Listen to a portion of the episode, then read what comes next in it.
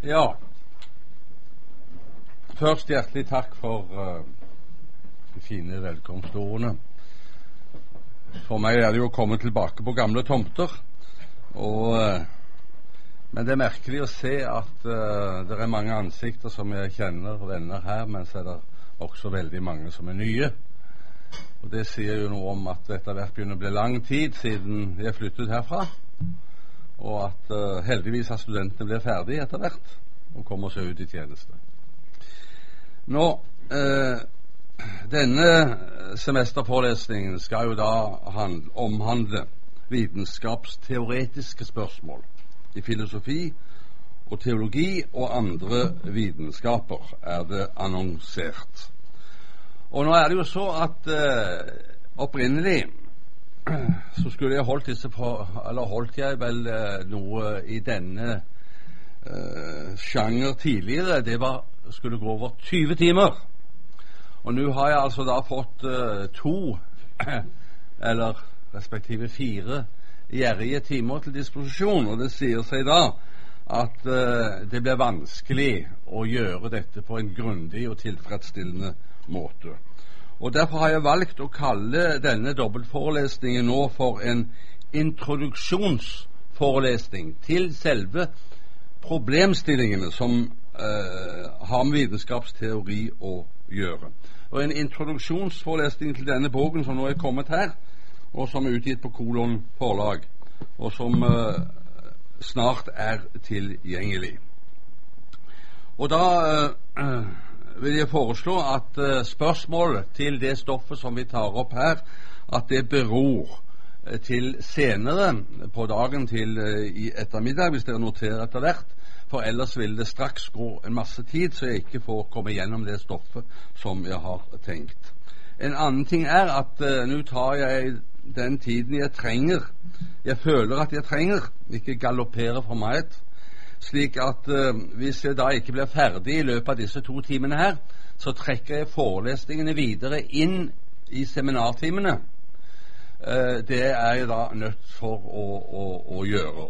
Og egentlig så er det jo uh, Nå er det ikke så mange som har fått denne boken enda heller. Så um, det jeg skal forelese om, er jo det som står i denne boken. Så det blir en glidende overgang til dette seminaret. Men i hvert fall hvis det er noen som har beregnet å være bare disse to timene her, så skulle dere i hvert fall oppnå å få en viss, eh, en viss innføring i stoffet. Eh, når det gjelder vitenskapsteorien, eller vitenskapsfilosofien, som vi også kaller den, så arbeider den med tenkningens grunnlagsproblematikk. Vitenskapsfilosofien den beskjeftiger seg med vitenskapenes forutsetninger og metoder teorier og praksis. Men den angår likevel ikke bare vitenskapenes arbeider, men alle de spørsmål som den utfolder, vitenskapsteorien utfolder. Den gjelder tenkningens, vår tenknings fundamenter generelt.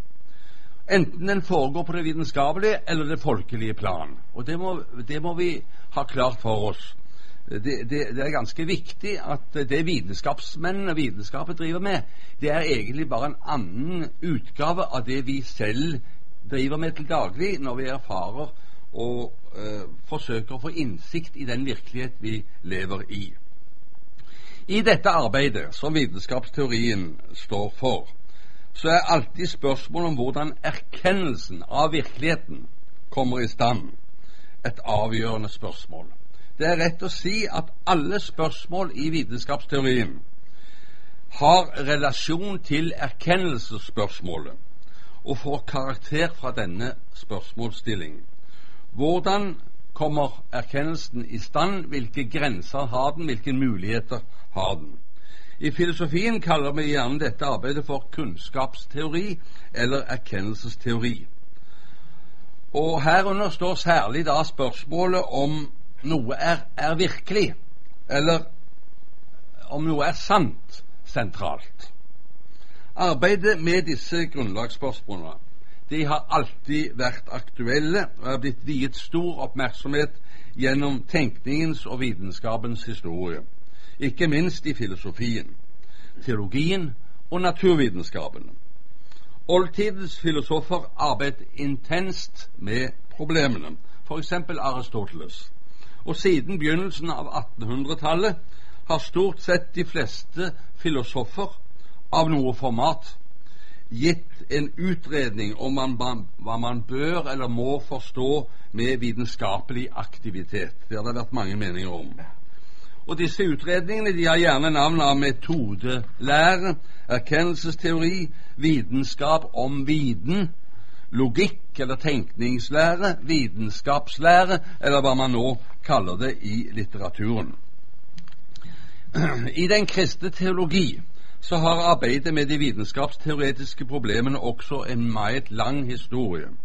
Spørsmålsstillingene kan spores helt tilbake til de første århundrer, da teologien sto i en intens kamp mot hedensk filosofi og religiøsitet, og begynte å ta form som systematisk tenkning. Da ble man rett og slett tvunget til å arbeide med grunnlagsspørsmålene. Og fra den tid har vitenskapsteoretiske problemstillinger stadig vært aktuelle for teologien i møte med filosofien og naturvitenskapen og andre vitenskaper. I nyere tid har dette arbeidet i teologien ofte vært utført under betegnelser som innledning, prolegomena, prinsipplære, religionsfilosofi og andre betegnelser. I vår moderne tid etter at vitenskapsteorien er blitt en allment anerkjent forskningsgren, dvs. Si fra første halvdel av 1900-tallet, er den kanskje mer enn noen gang tidligere blitt en utfordring til teologien. Med vitenskapsteoriens mange forskjellige posisjoner og utforminger i virkelighetsforståelsen, så tvinger den så å si på ny og på ny teologien til å gjennomtenke og begrunne sitt eget ståsted på grunnlag av bibelsk virkelighetsforståelse. Mest aktuell i vår tid er nok den utfordringen av vitenskapsteoretisk karakter som har sitt utspring på 1800-tallet, og som er kommet til fullt utbrudd de siste hundre år. Dvs. Si den moderne kritiske og empirisk positivistiske filosofi og i løpet av 1900-tallet videre den positivistiske språkfilosofi, nyere eksistensialfilosofi, det vi kaller, og det vi kaller pragmatismen, den hermeneftiske filosofi, og ikke minst den postmoderne dekonstruksjonsfilosofi i våre dager. Men denne kritiske gjennomtenkning av disse nye vitenskapsteoretiske posisjonene i relasjon til bibelsk virkelighetsinnsikt, eller ontologi, som vi også sier, den er ikke blitt tatt alvorlig nok fra teologiens side i vår tid. Teologien har helst drevet med deskriptivt refererende arbeid eller tilpasset seg de forskjellige vitenskapsteoretiske utkast og teorier med røtter i filosofien, og så har man drøftet teologiske spørsmål på disse premisser. Teolog, teologene har gjerne overtatt ontologiske prinsipper eller tolkede delelementer i en aktuell filosofisk helhetskonsepsjon i sitt arbeid. Man arbeider gjerne med teologiske kortskisser, som jeg kaller det, uten forståelse for den indre sammenheng i den bibelske virkelighetsinnsikt. Og det skjer gjerne uten noen synlig grunnleggende gjennomtenkning og bevissthet om de virkelighetsteoretiske konsekvensene dette har for teologien, og den direkte konflikt dette ofte medfører i relasjon til bibelsk helhetstenkning og virkelighetsinnsikt.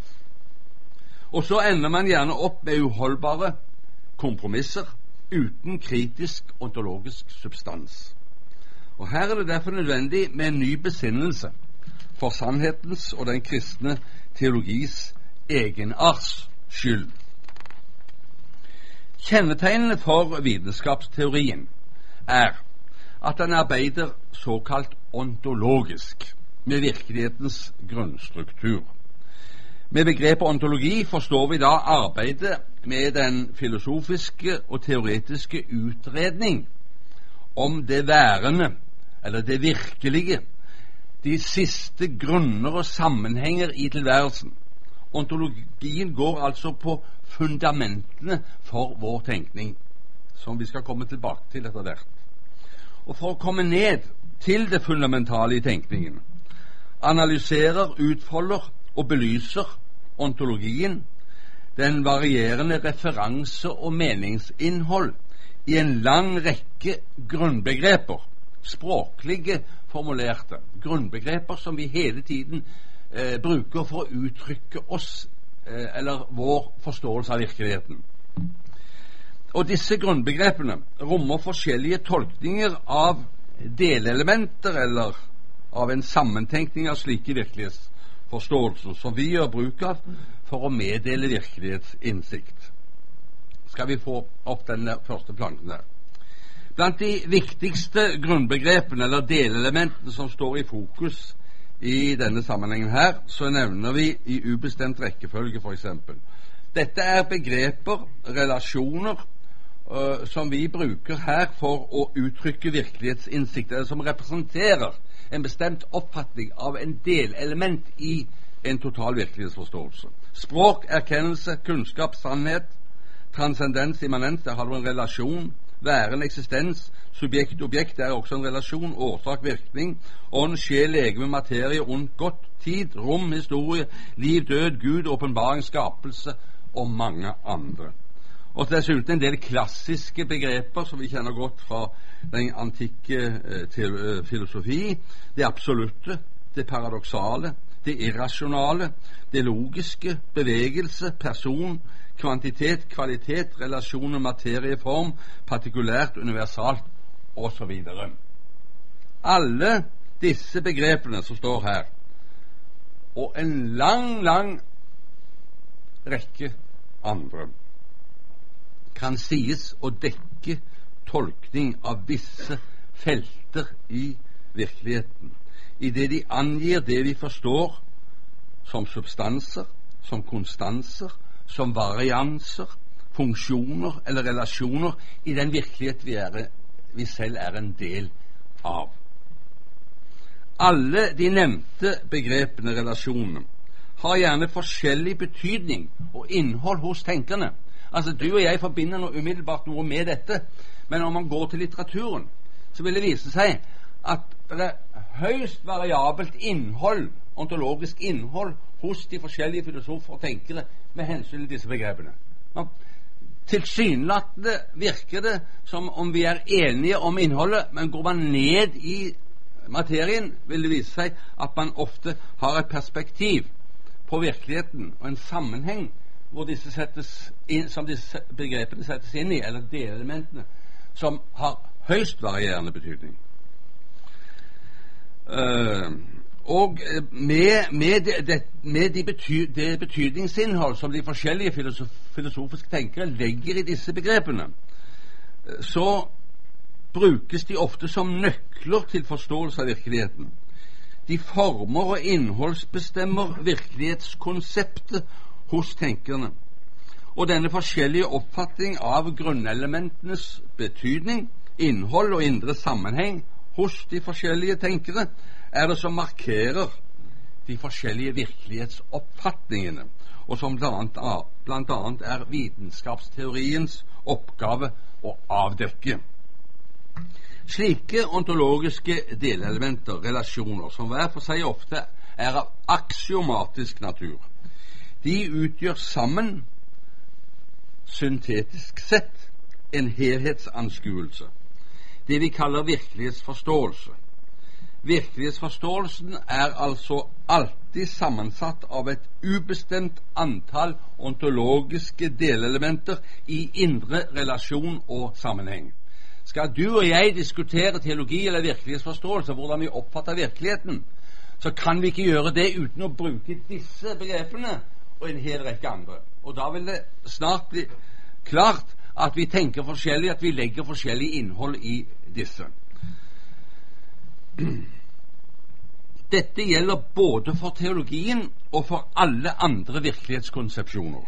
Hver for seg kan man gjerne betrakte disse delelementene på såkalt analytisk begrenset måte. Når vi imidlertid sammentenker dem til en helhetsanskuelse, da taler vi om syntetisk tenkning.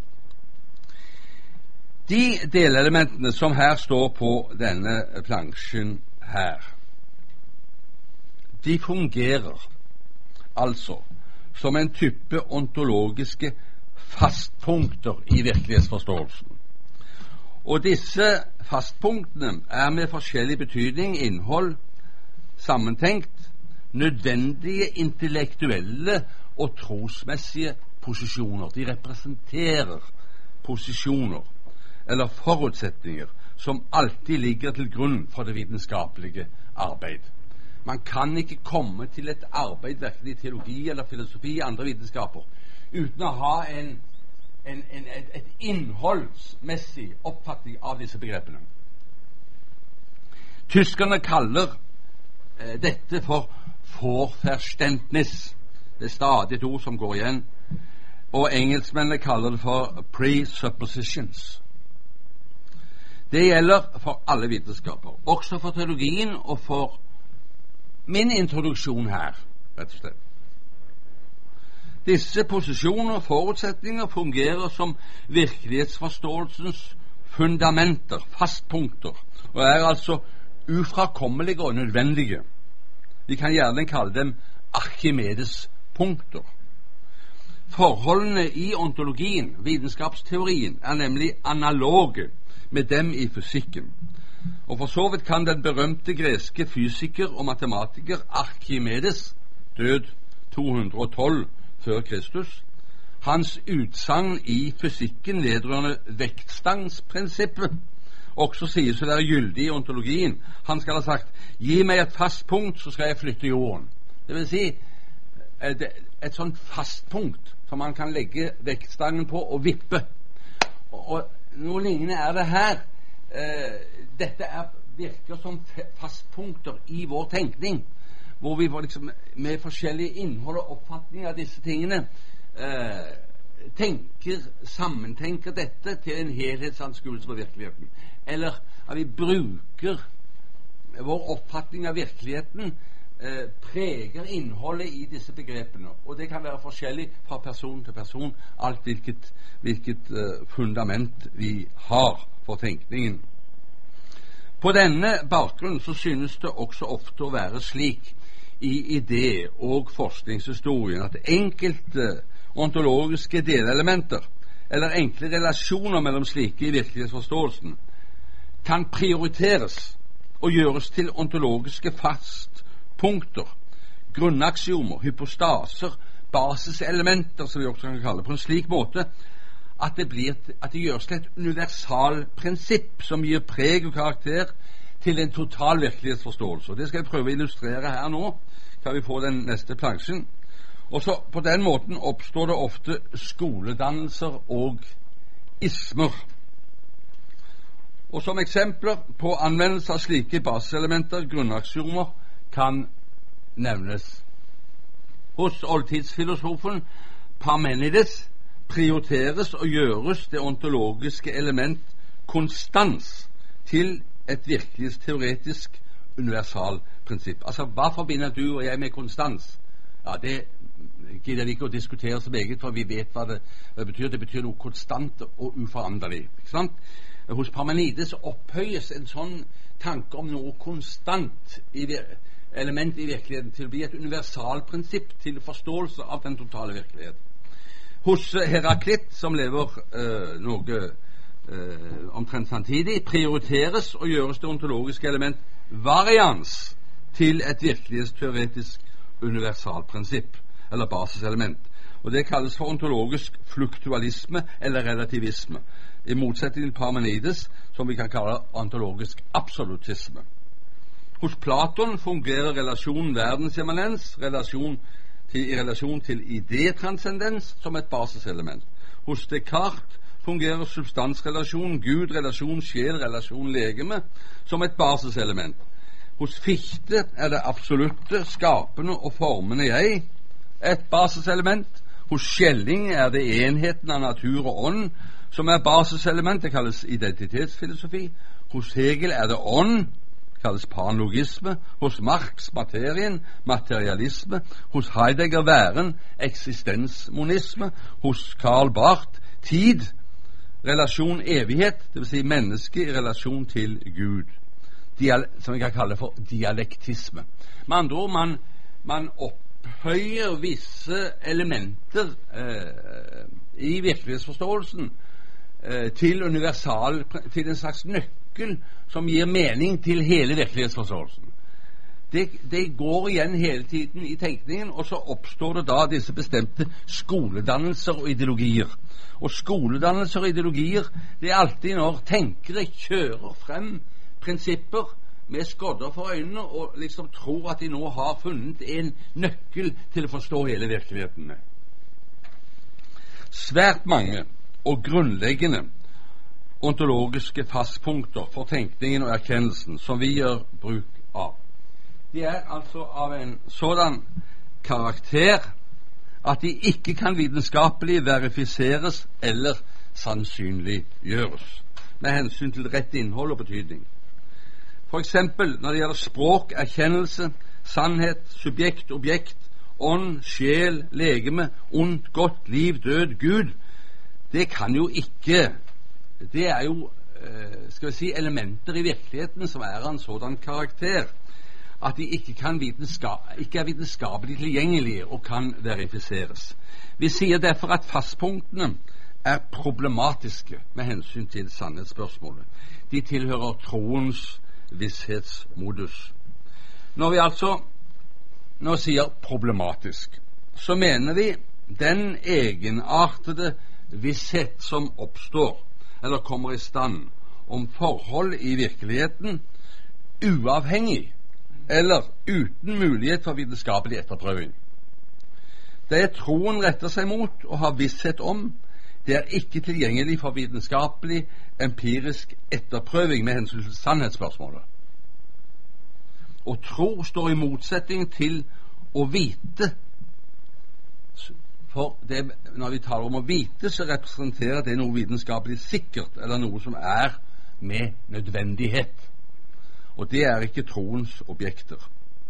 Disse usikrede forhold det gjelder for alle vitenskaper herunder også for filosofien og teologien. Og det gjelder for vitenskapsteorien.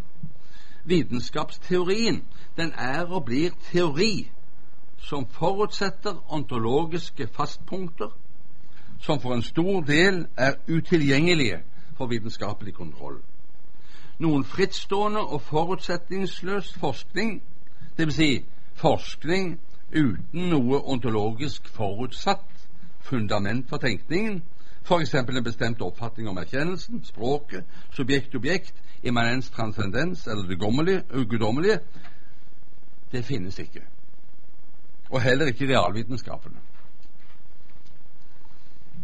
Noen frittstående og forutsetningsløs forskning som ikke har en eller annen grunnleggende oppfatning av de grunnelementene som vi har tidligere sett på tavlen, det finnes ikke. Og dette er i dag etter hvert en alminnelig erkjennelse i vitenskapsteorien. Å si noe annet er mangel på nødvendig kritisk innsikt i virkelighetserkjennelsens funksjoner. At virkelighetens siste og ytterste fastpunkter er gjenstand for tro og ikke for viten, er en innsikt som vi allerede finner uttrykt hos den gamle greske filosof Sokrates. I eh, Platons apologia så hevder Sokrates at uh, han i bevisstheten om sin egen uvitenhet ikke innbiller seg at han vet noe. Og hans vishet, hans visdom, altså vishet fremfor andre, kommer til uttrykk derved at han sier 'det jeg ikke vet, det innbiller jeg meg heller ikke å vite'. I vitenskapsteorien gjelder det samme som for all annen tenkning og vitenskap, inklusive teologien, som arbeider med og forsøker å tilegne seg virkelighetens hemmeligheter. Dvs. Si de dypeste, siste og ytterste grunner og sammenhenger. Fundamentet og de siste fastpunkter, dvs. Si sannhetsspørsmålet, i ontologien, er og blir problematisk i forhold til vitenskapelig etterprøving. Grunnen til denne tilkortkomming med hensyn til empirisk vitenskapelig kontroll og prøving av sannheten i en omfattende virkelighetsforståelse, er bl.a. den alminnelige og evidente erkjennelse at virkeligheten er ytterst mangfoldig, uoversiktlig og ugjennomtrengelig, og meget mer enn det vi kan se, ta og føle på, veie og måle på analytisk og empirisk kontrollerbar måte i makro- og mikrokosmos. Virkeligheten er uoverskuelig, mangedimensjonal og uendelig mer syntetisk komplisert enn det konkrete, enn det konkrete materialet som til enhver tid er analytisk tilgjengelig, og som synes mulig å sammentenke. Denne erkjennelse av virkelighetens vesen bekreftes daglig både av den filosofiske refleksjon, av arbeidet innen mange av de humanistiske vitenskapsgrener, og også av naturvitenskapene med sine meget avanserte og høyteknologiske hjelpemidler i utforskningen av den foreliggende virkelighet. Og om vi et øyeblikk tenker etter, er denne virkelighetens uoverskuelighet, ugjennomtrengelighet og irrasjonalitet en hverdagserkjennelse for oss. Et uomstøtelig eksempel på dette er verdensrommet, f.eks., som omgir oss, og spørsmålet om dette er begrenset endelig eller ubegrenset uendelig. Begge muligheter er irrasjonale og ugjennomtrengelige for forstanden. De strider begge mot den empiriske erkjennelsens muligheter, og en tredje mulighet gis heller ikke for den empiriske erkjennelse. Heller ikke metafysikken kan med sine begreper og sin spekulasjon gi noen løsning på dette spørsmål som kan samsvare med de betingelser vår erkjennelse fungerer efter. Det samme forhold gjelder for den endelige utforskningen av mikrokosmos. Det, det samme gjelder for makro som for mikrokosmos. Altså, virkeligheten er uoverskuelig, ugjennomtrengelig og irrasjonal. Det er en hverdagserkjennelse. Vi kunne nevne mange flere eksempler. F.eks. Eh, det som jeg ynder å tale om, er bl.a. språk. Det at jeg står her nå, at det kommer det er noe vibrerer nedi halsen på meg, slik at det kommer lyder frem, og at disse lydene faktisk når deres og transformeres så vi kan en meningsfull samtale, så er det at åndelig en åndelig virkelighet kan overføres fra ett menneske til et annet. Det er fullstendig irrasjonalt og ugjennomtrengelig for forstanden. Man kan jo forsøke å forklare med lydbølger, men det, det, holder jo ikke. Det er helt overflatisk forklaring i forhold til dette fenomen, som betyr at jeg kan meddele min åndsvirkelighet til deg. Eller det store under at Gud kan meddele sin åndsvirkelighet til oss, og at vi kan meddele vår åndsvirkelighet til Han hvis det var nødvendig, for Han kjenner jo den. Altså, her, her um, må vi uh, være kritiske, så vi ikke tror vi forstår mer enn vi forstår. Ikke vet mer enn uh, en vi egentlig uh, vet. Det er i utgangspunktet meget en nødvendig erkjennelse når vi har med vitenskapsteori å gjøre. Det gjelder også for teologiens arbeid. Det er tale om et radikalt begrensningsforhold i etterprøving av tenkningens fundament og sannhetsspørsmålet vedrørende virkelighetens dypeste og siste hemmeligheter. For når det kommer til stykket med teologien og, og spørsmålet om Gud, så er jo spørsmålet om en vitenskapelig etterprøving av dette eh, ikke bare problematisk, men det er uvirkelig. De analytiske forskningsresultatene som er oppnådd innenfor begrensede og mulig kontrollerbare empiriske områder, f.eks. i fysikken og biologien, kan ikke uten videre brukes som et ontologisk fundament og fast punkt, eller som en tolkningsnøkkel til en sann, omfattende og helhetlig virkelighetsforståelse.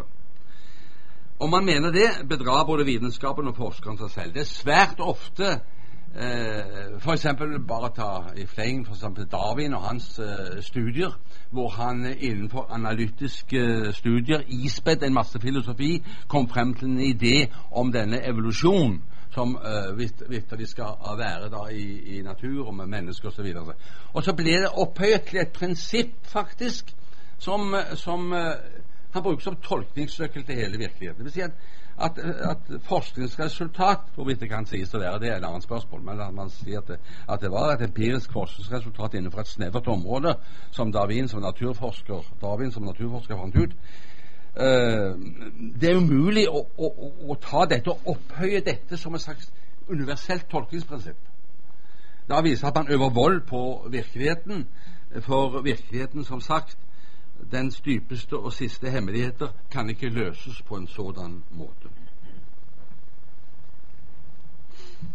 Å kunne skille klart mellom en analytisk, dvs. Si begrenset og kontrollerbar forskningsaktivitet, og en syntetisk, dvs. Si mer utvidet og ikke-kontrollerbar forskningsaktivitet, eller tenkeaktivitet, det er avgjørende for å forstå forholdet mellom vitenskap og filosofi. Det vil si eh, forstå forholdet mellom vitenskap, det vil si det som fører til det erkjennelsesmessige sikre, og filosofien, det vil si det som fører til det erkjennelsesmessige mulige, mer eller mindre sannsynlige og problematiske. Det hører med til den kritiske innsikt å kunne sondre her. Om man ikke respekterer forskningens begrensning i virkelighetsforståelsen og sannhetsspørsmålet, så skjer det i vitenskapens navn en overgang fra vitenskap til tro. Da har man forlatt det mulige og relativt kontrollerbare, som er enhver seriøs vitenskaps kjennetegn. Det er det som skjer hele tiden i teologien. At man kaller seg teologisk vitenskap, og så lanserer man egentlig en filosofi, en teori, en idé som man har fått, som man bruker som tolkningsnøkkel på det bibelske materialet. Det er en forferdelighet, og det har ikke noe med vitenskap å gjøre i det hele tatt. Dette forhold gjelder ikke minst for den teologiske vitenskap, som så å si gjennomført arbeider med et materiale, dvs. Si de bibelske kildeskrifter, som omhandler og integrerer såkalte metafysiske spørsmål, dvs. Si spørsmål som ligger hinsides det vitenskapelig kontrollerbare med hensyn til det ontologiske fundament og sannhetsspørsmålet. Nå skal vi altså da fortsette med å eksemplifisere den problematikk som ligger innbakt i spørsmålet om fastpunkt i virkeligforståelsen. Nå har vi veldig kort tid, og derfor må vi nøye oss med en kort innføring i de problemene, bare to av de grunnleggende fastpunktene vi har regnet opp her på plansje 1.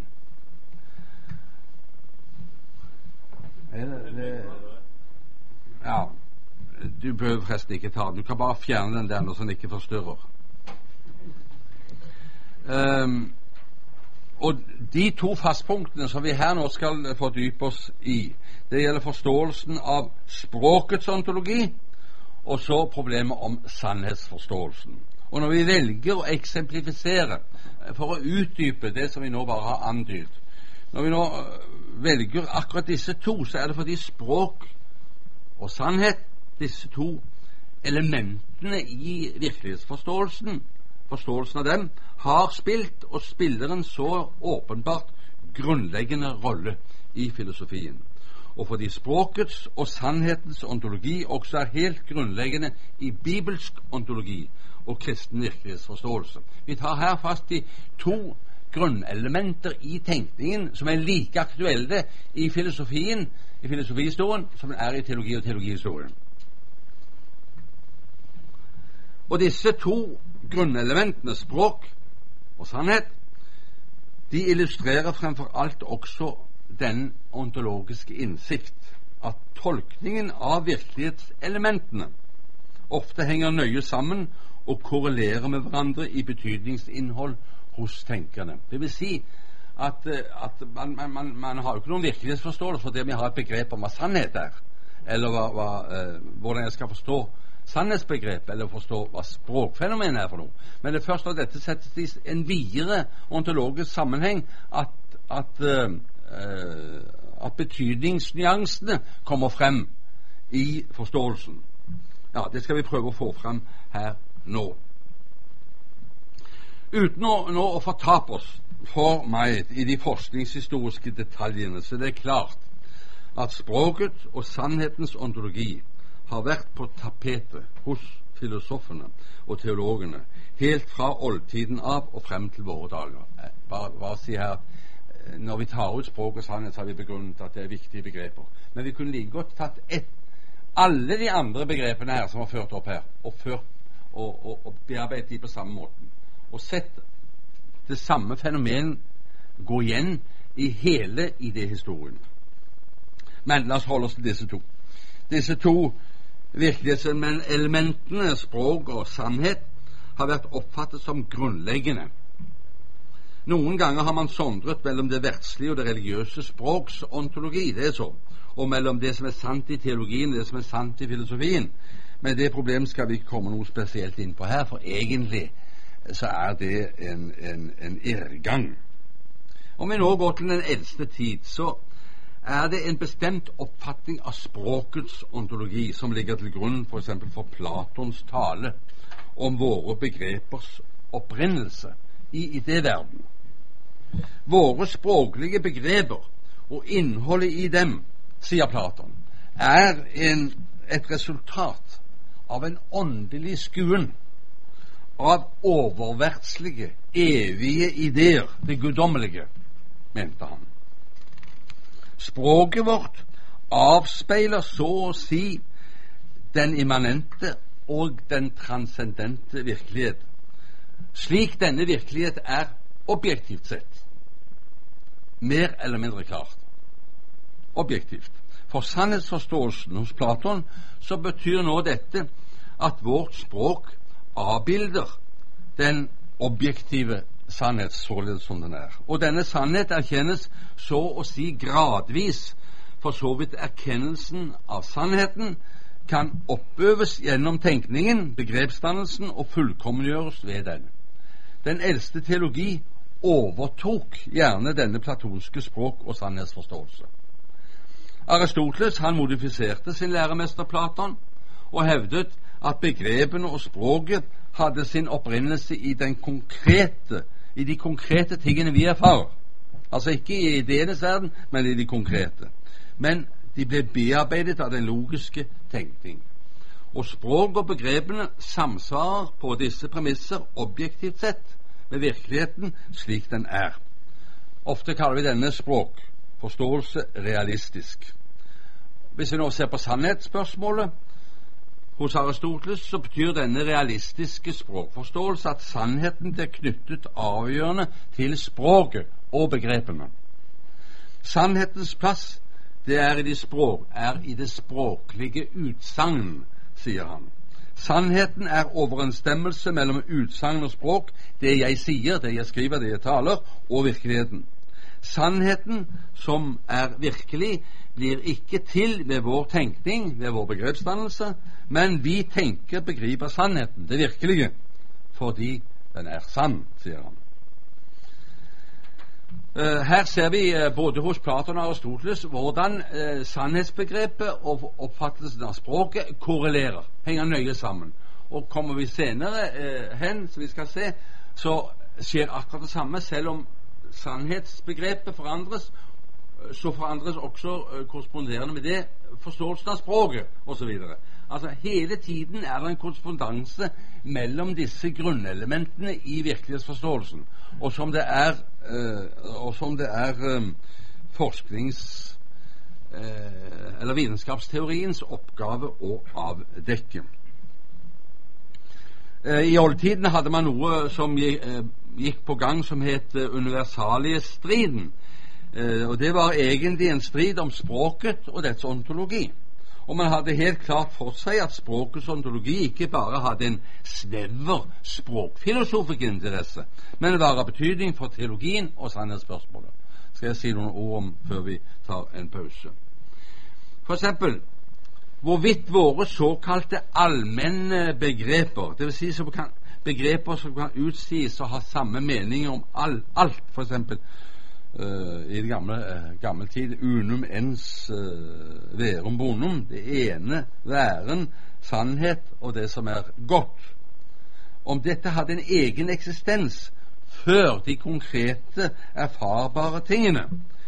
Om de bare eksisterte i og med de konkrete tingene, eller om de kunne eksistere som begreper atskilt fra tingene, hadde dyp teologisk relevans. Noe som er, er like aktuelt i vår tid, men som man, man overhodet ikke snakker om lenger. Altså I hele tatt de gamle, klassisk teologiske problemstillingene de var meget dyptgående, i motsetning til vår tid, som er radikalt overfladisk vil jeg si, når det gjelder, når det gjelder eh, dette å gå ned i dybden og spørre hva, hva som ligger i begrepene.